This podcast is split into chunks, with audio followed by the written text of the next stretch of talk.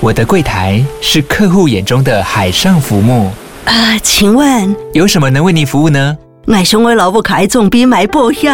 没问题。不过我讲需求讲不清楚，你慢慢来。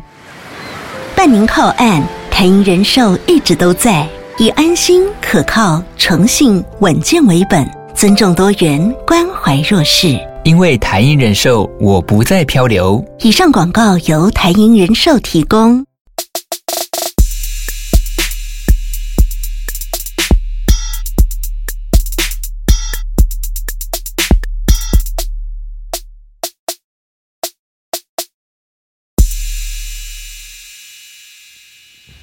Hello，大家好，今天工作辛苦了，欢迎回到加密货币千万交易员呢喃，我是主持人 Rella，在我旁边的是千万交易员 Cryptor。嗨，在这个节目我们会谈论加密货币第一手时事议题、投资观点以及科普新知，就让我为疲劳的大家充电吧。太好了，我就被治愈了。好的，那我们今天要讲哪些内容呢？好，那我们今天呢就快快进入正题。我们今天会从三个大主题开始讲起。第一个是稳定币及监管，然后第二个是提一下我们应该算很少提的元宇宙，然后第三个是讲一下最近的骇客月记，实在是太好了。哦，据说莫非是要跟元宇宙仙子一拼？元宇宙仙子啊，任龙轩啊，我不敢跟姐姐拼。好了好了。那那来吧，第一个稳定币跟监管。好，那这一则新闻是波哥大的 ETH DevCon 上讨论到了政府监管的话题，欧洲开始要强力监管了。那他是说，传闻之后，欧洲呢对于加密货币服务的提供商，他们需要加入欧盟以及获取相关的证照，然后遵循反洗钱法等等。然后，对于加密货币发行方来说，发行代币呢，相当于一个小型的 IPO 这样子。然后，他们需要遵循发行的白皮书。然后，在监管方面呢，去中心化稳定币可能是会被禁止发行的。另外，这些发行商也需要提交季度的交易报告给欧盟。然后，欧盟甚至还有可能把稳定币的支付交易限额在每天两亿美元。那超出该额度的时候，发行方的执照就会被撤回。那像代这种去中心化的稳定币，它就有可能就是雪上加霜，因为我之前就有看到新闻说，像 MakerDAO 他们第三季的净利是负九百四十四万美元的，然后跟之前前一个季度相比是锐减百分之八十六。这个我觉得蛮有趣的，这一篇我真的很推荐所有人都去读一下，他讨论到所谓的监管合规，因为可能投资高峰会的时候，我们也很常在群内会看有人问我们说，哎，到底合规对于加密货币投资是好是坏？坏嘛？那我觉得这一篇应该是我短期内看到它定义最明确的。那它定义的明确的东西，就像瑞拉刚才其实有讲的。欧盟是会希望未来稳定币支付的交易每天限定在两亿美元的，这是什么意思？就是如果他有去过银行处理过外汇的买卖，你就会发现，你如果在银行买卖超过五十万台币等值的外币，你就需要跟央行申报你的交易用途。所以这件事情真的非常的像，就是我们现在传统金融在做的事情了。那包括他其实也举了一个很明确的例子嘛，就是欧盟已经现在定义说，所有这些我们以前讲的 IEO 啊或 ICO 啊这些。些的代币其实某种程度上都是 IPO，那既然你是 IPO，就不能再随意的发行，是需要加入欧盟，这是第一个。那第二点是你还需要遵循它发布的排批书，也就是说未来的 IEO 的发布也没这么简单了。所以我觉得这些东西都是跟大家日常的生活息息相关。那撇除这些，我觉得这一篇瑞拉有一些可能刚才新闻没讲到的，我觉得有几个投资上的重点跟大家相关的，大家也可以注意一下。第一个东西是它里面有先提到一个重点是说，除了要出示每一笔交易记录以外，未来其实你发行量比较小的 NFT 哦，发行量的小是多少，可能没有在特别定义，或者是这一篇新闻刚刚没提到，大家可以再追踪一下。但欧盟是有针对发行量去做区分的，你只有在某个以量以内的 NFT 是可以视为艺术品。它以上的基本上可能就已经要视为是所谓的 IPO，也就是说，如果未来大家是叫投资 NFT 相关的，你其实可能是要注意它的发行方发行的量有没有超过欧盟的监管的规范。那如果有超过的话，你完全可以预见到，可能这个 NFT 是很难打入欧洲市场，这个是第一个需要注意的。所以我觉得大家在投资 NFT 的时候可以注意一件事情。那第二个点也是，他说这个里面还有个很大的重点哦，其实因为他除了讲了欧洲，其实也探讨了美国。那反正其实欧洲跟美国在这未来。两年基本上对合规跟监管的要求会是力度比较大的。那这个力度比较大呢，其实他们是有做过一个讨论哦。那他说这个讨论到底对我们这些投资人影响是什么？基本上可能未来你在投资这个以太坊相关生态的时候，他们觉得监管的影响是会超过生态创新的。那他们的这个举例，这是一个中国的推特主讲的，他说你就可以想象成是我们之前国内的受过中国政府的那些所谓的温暖哦，就是你所谓的政府给你的监管的影响是会超过你自己内部创新的，也就是说你可能要一直为了针对合规这件事情限制你的各种开发跟创新哦。那这件事情会发生什么问题他说基本上就是会发生成两类。那也是大家未来投资上可以注意。如果你要投资的那些你觉得 Web 三的新的项目跟协议，你本身觉得它不错，但是你发现，诶，这些项目可能在合规上可能有一定的担忧。那其实这时候会发生什么事呢？就是建议你最好是先再看下一步，它到底是去往哪个市场跟哪个面向去发展。如果它基本上发展的又是像欧洲相关的国家，然后它去挑战了隐私相关的议题，就是不符合反洗钱法的话，那未来基本上它可能都没有办法在欧盟跟美国发展。所以他觉得未来两年，你如果要投以太坊上生态的 Web 三，他觉得会是很艰难的两年。那另外一种就是你可以去注意的是，那可能有另外一种 Web 三的生态跟社群发展就会被激发出来。就是它虽然可能强调的还是去中心化，强调的是隐私，但是因为它去具体开发的这个国家跟市场是南美、东南亚跟非洲，他觉得可能这个部分呢会是未来可能 Web 三上的创新里比较有机会还是可以蓬勃发展的一块。所以你在未来投资 Web 三上的协议的时候，我觉得这也是你可以注意的。最后是还有提到一个重点了，他这个重点是这样讲，他说监管不明的道跟这个 public goods，那这是什么意思呢？就公共财，就基本上这两个东西呢，他觉得是这本次的欧盟的监管的注意的规范里是还没提到的。那这件事情代表什么？也就是说，这两个议题可能比较符合大家投资上一轮的 Web 三的项目，就是这两个东西可能监管在目前来讲还没监管到它，所以有时候如果你只要觉得这东西还不错，这个设计理念是好的，然后其实它现在上面的活跃数据也蓬勃发展，或。或许这个还是有机会是复制上一轮所谓的 DeFi 的百倍神话的，这是还有机会，就是在这两个面向。但其他的已经在这一轮出圈的，他说 DeFi、GameFi、NFT 这三块其实都可能要在更谨慎的注意合规，不然你如果没注意这件事情，很有可能不会像你过往的投资的案例可以这么的顺利。大概是这样吧。我觉得这个新闻对我来讲，重点是有这几个可以分享给读者要去关注的。我们先前跟 Benson 的那一场投资高峰会，是不是也有提到一些跟合规相关的？对，那个时候。状况是我讲了，就是没有这一次讲的再这么的详细。但是那时候听众在问我们的问题是说，合规到底长期来看对投资，我们觉得是好事还是坏事？那我们分享的是对听众而言，长期一定是好事。那次讲的是比较长，那这一次我们分享这个新闻是这两年内以长期来讲，就是我们上次给大家结论是长期一定会是好事，因为所有的主流的投资商品，你可以想象成黄金啊，或者是现在这些有价证券，它就是要有一个明确的监管跟规范，那些有钱的企业跟散户才。会放心的进来投，所以我觉得以长期角度要让它市值变得更大，产业变得更好，肯定需要迈向合规。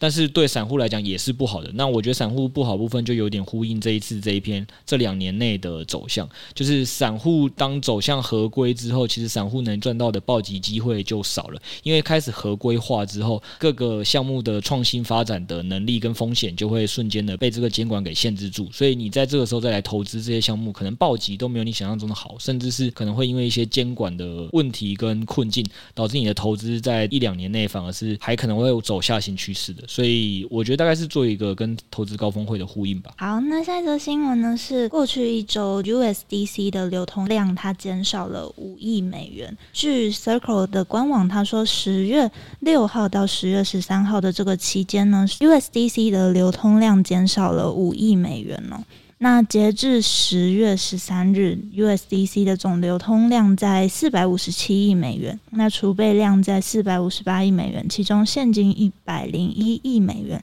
短期国债三百五十七亿美元，那我们就可以跟其他几个市值比较大的稳定币动商一起看看。比如说呢，在于 BUSD 的部分，那币安它是九月初的时候把这个稳定币 USDC、USDP 跟 TUSD 它转为 BUSD 嘛。那他是说目的主要是为了要提供流动性。然后在 USDT 的部分呢，他最近呢正在优化它的储备，他把他储备中的商业票据投资完全减到零哦。根据他们公司公布的数据显示呢，从二零二一年九月至今，这间公司总共减持了三百亿美金的商业票据，然后并将所有的资金部署到美国短期的国库券。Peter，你这边不知道怎么看呢？诶，你不是有帮大家摘录了两组蛮好的数据，你可以跟大家讲啊。大家不想听我声音。DeFi Llama 的数据显示，USDC 从九月七号开始，就是我们刚刚讲的币安，他宣布他把稳定币转换的一个时间点哦，它的市值到现在已经掉了三趴，然后这个市值呢，大概就是转移到 USDT 跟 BUSD 的部分。那截至现在呢，USDT 市值是在四十六帕，USDC 是在三十帕，BUSD 是在十四点五帕。那另外就是 DeFi Llama 数据上面也同时有显示说，从九月七号开始到十月十七号这个期间呢，整体的稳定币它市值其实是有往下掉的，从一百五十二个 billion 掉到一百四十七个 billion，它是不是有代表说可能资金流出币圈？嗯，这两个我快速补充一下好了，一百五十二亿美元掉到一百四十七亿美元，大家可能会很直觉想说，哎，稳定币市值在减少，是不是代表资金流出币圈呢？那这部分如果要求证，大家要去查下一个问题，就是它有可能稳定币市值的减少是拿去买 BTC、ETH 跟 BNB 嘛？所以我觉得这有一个重点是，也得去看整个加密货币市值在同一段时间的周期是往下还是往上。那更复杂拆解是，你甚至要去看说，那这个市值的往上跟往下有多少是现货部位组成，多少是合约部位组成。所以我觉得不能这么快下一个定论了。那确实稳定币市值在往下掉是一个值得关注的讯号，因为也掉了三趴多嘛。那回到你刚刚讲的第一个，就是 D C。的市值在 BM 这个 BUSD 的这个策略底下。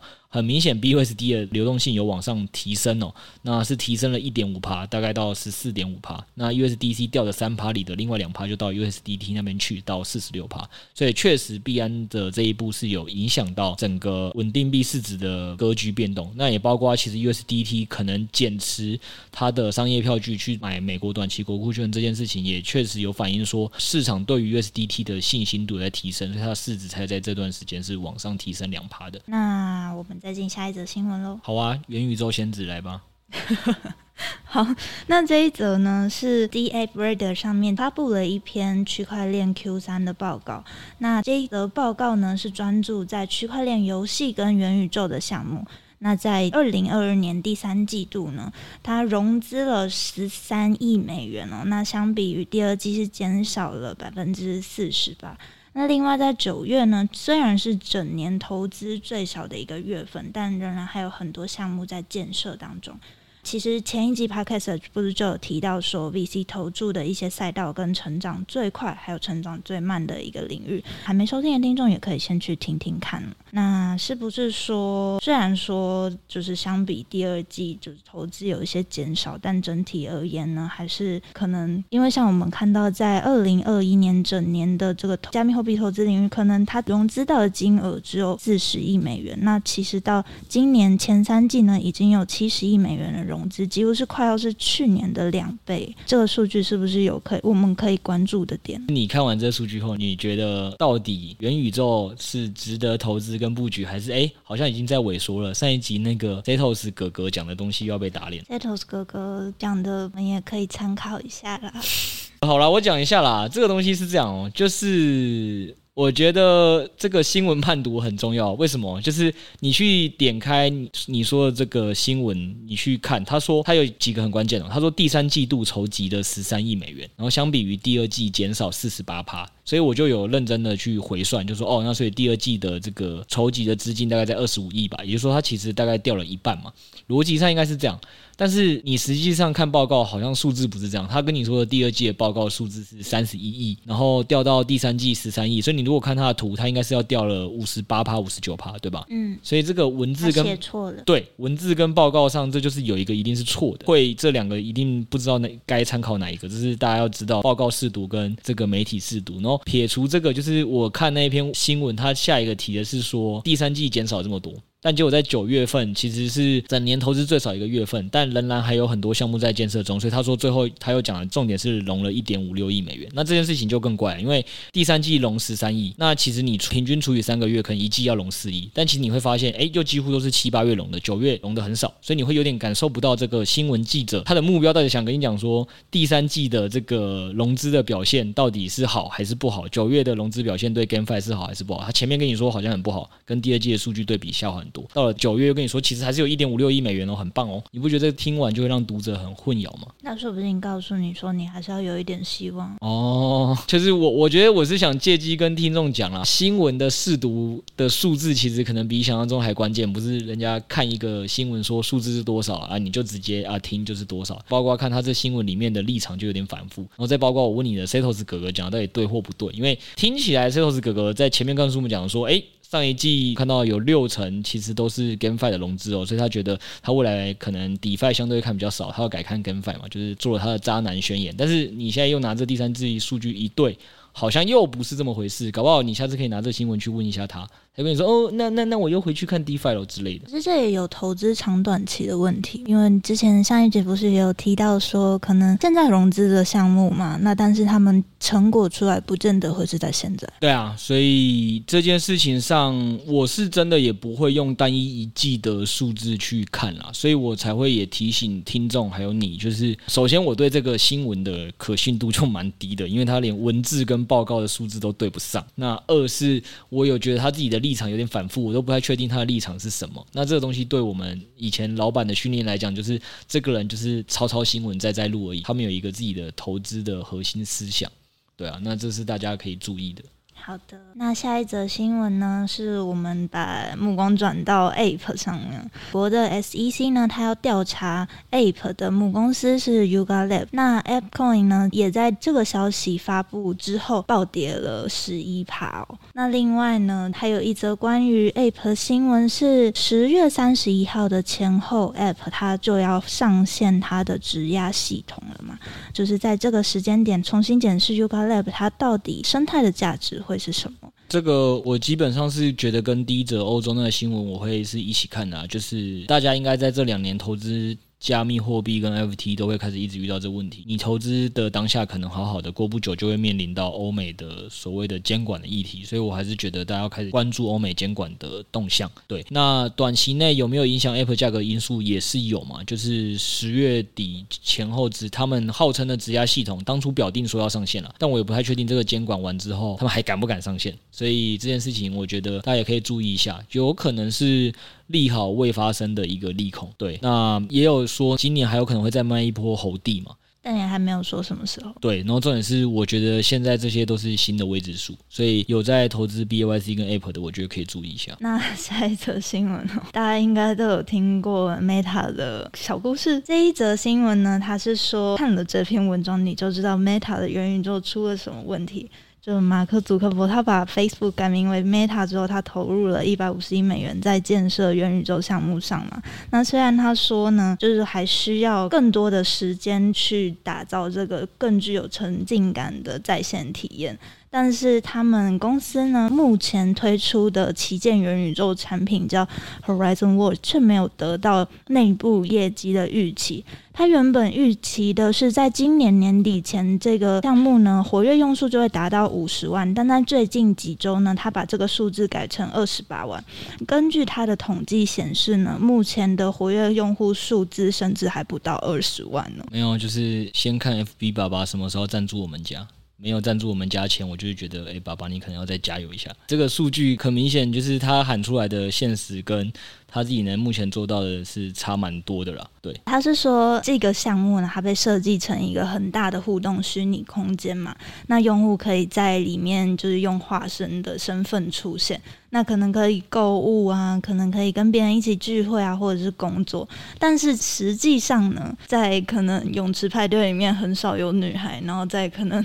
他的谋杀村中，往往没有人可以杀这样子，所以上面可能是一个空城状态。这让我想起之前前 Mana Decentraland 的那个也是啊，就是你说 FB 的，如果这个活跃用户现在是不到二十万，我记得那个数字报道已经是小于一万了吧？就上面都没有人。呃，对，所以一样惨了，好不好？所以还是看 FB 爸爸什么时候要。要开始赞助我们，我会帮他改口。好的，我们就进到第三个大主题，是最近的骇客业绩实在是很好哦。这一则新闻呢是说，Solana 上面的 DeFi 项目呢，Mango 它被盗了大约一亿美元哦，然后也是 Solana 生态它历史上最大的安全事故之一。那可能呢是透过闪电贷攻击进行的，但是这个骇客呢，他蛮有趣的哦，他后来他还利用了盗。攻击他，就是他盗走了一亿美元嘛，然后他又用了大量的治理代币来操控投票，让他的支持率近乎百分之百。那最后呢，是社区呢批准用四千七百万美元成交跟这个黑客的交易。关于闪电贷啊，解释有点困难，可以请 Crypto 帮忙解释一下吗？哦，这个听众不用会啦，就是我觉得听完这个新闻，你只需需要 get 到一件事情就好了，好不好？就是如果你现在还是一个高中生或国中生，或者是你的小孩还没决定他自己的人生志愿，还有机会改的话，叫他们赶快去学职工这个领域就对了。这个学职工、学智能合约才是这加密货币产业的这个食物链的顶层。我要给你个快问快答。好啊，你说。如果你的小孩以后是想要学文科的话，你会不会揍扁他？我我不会啦。但我会看他，就是如果他是因为真的很排斥二三类，那就算了。但如果他其实也相对没那么排斥，我可以跟他分析一下，就是二类的人生可能会过得比较快乐一点。那你有想过要去当工程师或骇客吗？呃，我就是没有那个能力，所以我当初才选了一类啊。随便交易员这样。反正我高中也是直接一开始就选一类了，然后我只是跟老师们开玩笑，理由比较好笑。我说哦，因为一类女生比较多啊，所以我就选了一类。对，所以我其实也不会觉得小孩子选一类我会很排斥啊。那大家是怎么想的呢？可以留言在 Podcast 的留言平台哦。那我们就进到了最后的环节哦。这一周，Bybit 又要上线新币认购，它这一次上线的新币是 ESNC，投入的期间是十月二十一号。那大家要记得投入。其实瑞拉已经连续六次没有中奖了，这次到底会不会中奖呢？听到这边的，如果想要赞助主播，记得中奖的直接抖内给他，好不好？好。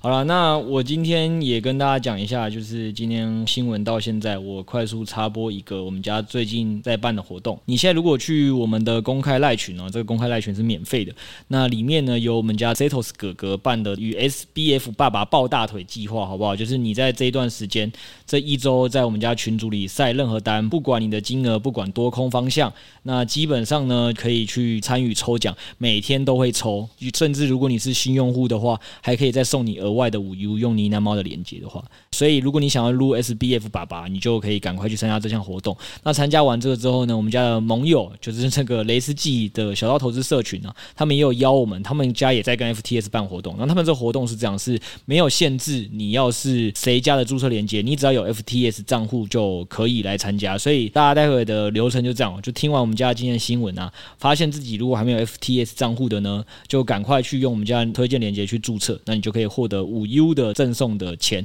那再来这个我们群内打个单，就是让 Setos 哥哥帮你抽奖。那抽完奖之后再去参加雷斯记的抽行动电源的活动，一鱼三撸，好不好？这是最高境界。那大家请记得要马上参加，因为这个活动时间分别只到这周五跟这周日。那相关的详细的连接跟介绍就在看底下连接。再请大家注意一下喽。那如果你想要收听更多内容，欢迎订阅我们呢喃猫投资 Press Play，每月十篇，从新手交易体系建立到每周盘势分析，中长期币种埋伏，让呢喃团队陪你一起在加密货币市场穿越牛熊哦。最后也提醒大家，我们的公开赖群改密码喽，密码就是我们新加入的呢喃猫项目方 Josh 哥。想要再加入的各位。就请大家再注意喽，那也记得要给我五星好评，帮我加油打气哦！我是你的加密货币主播瑞拉，我们下次不见不散哦，拜拜。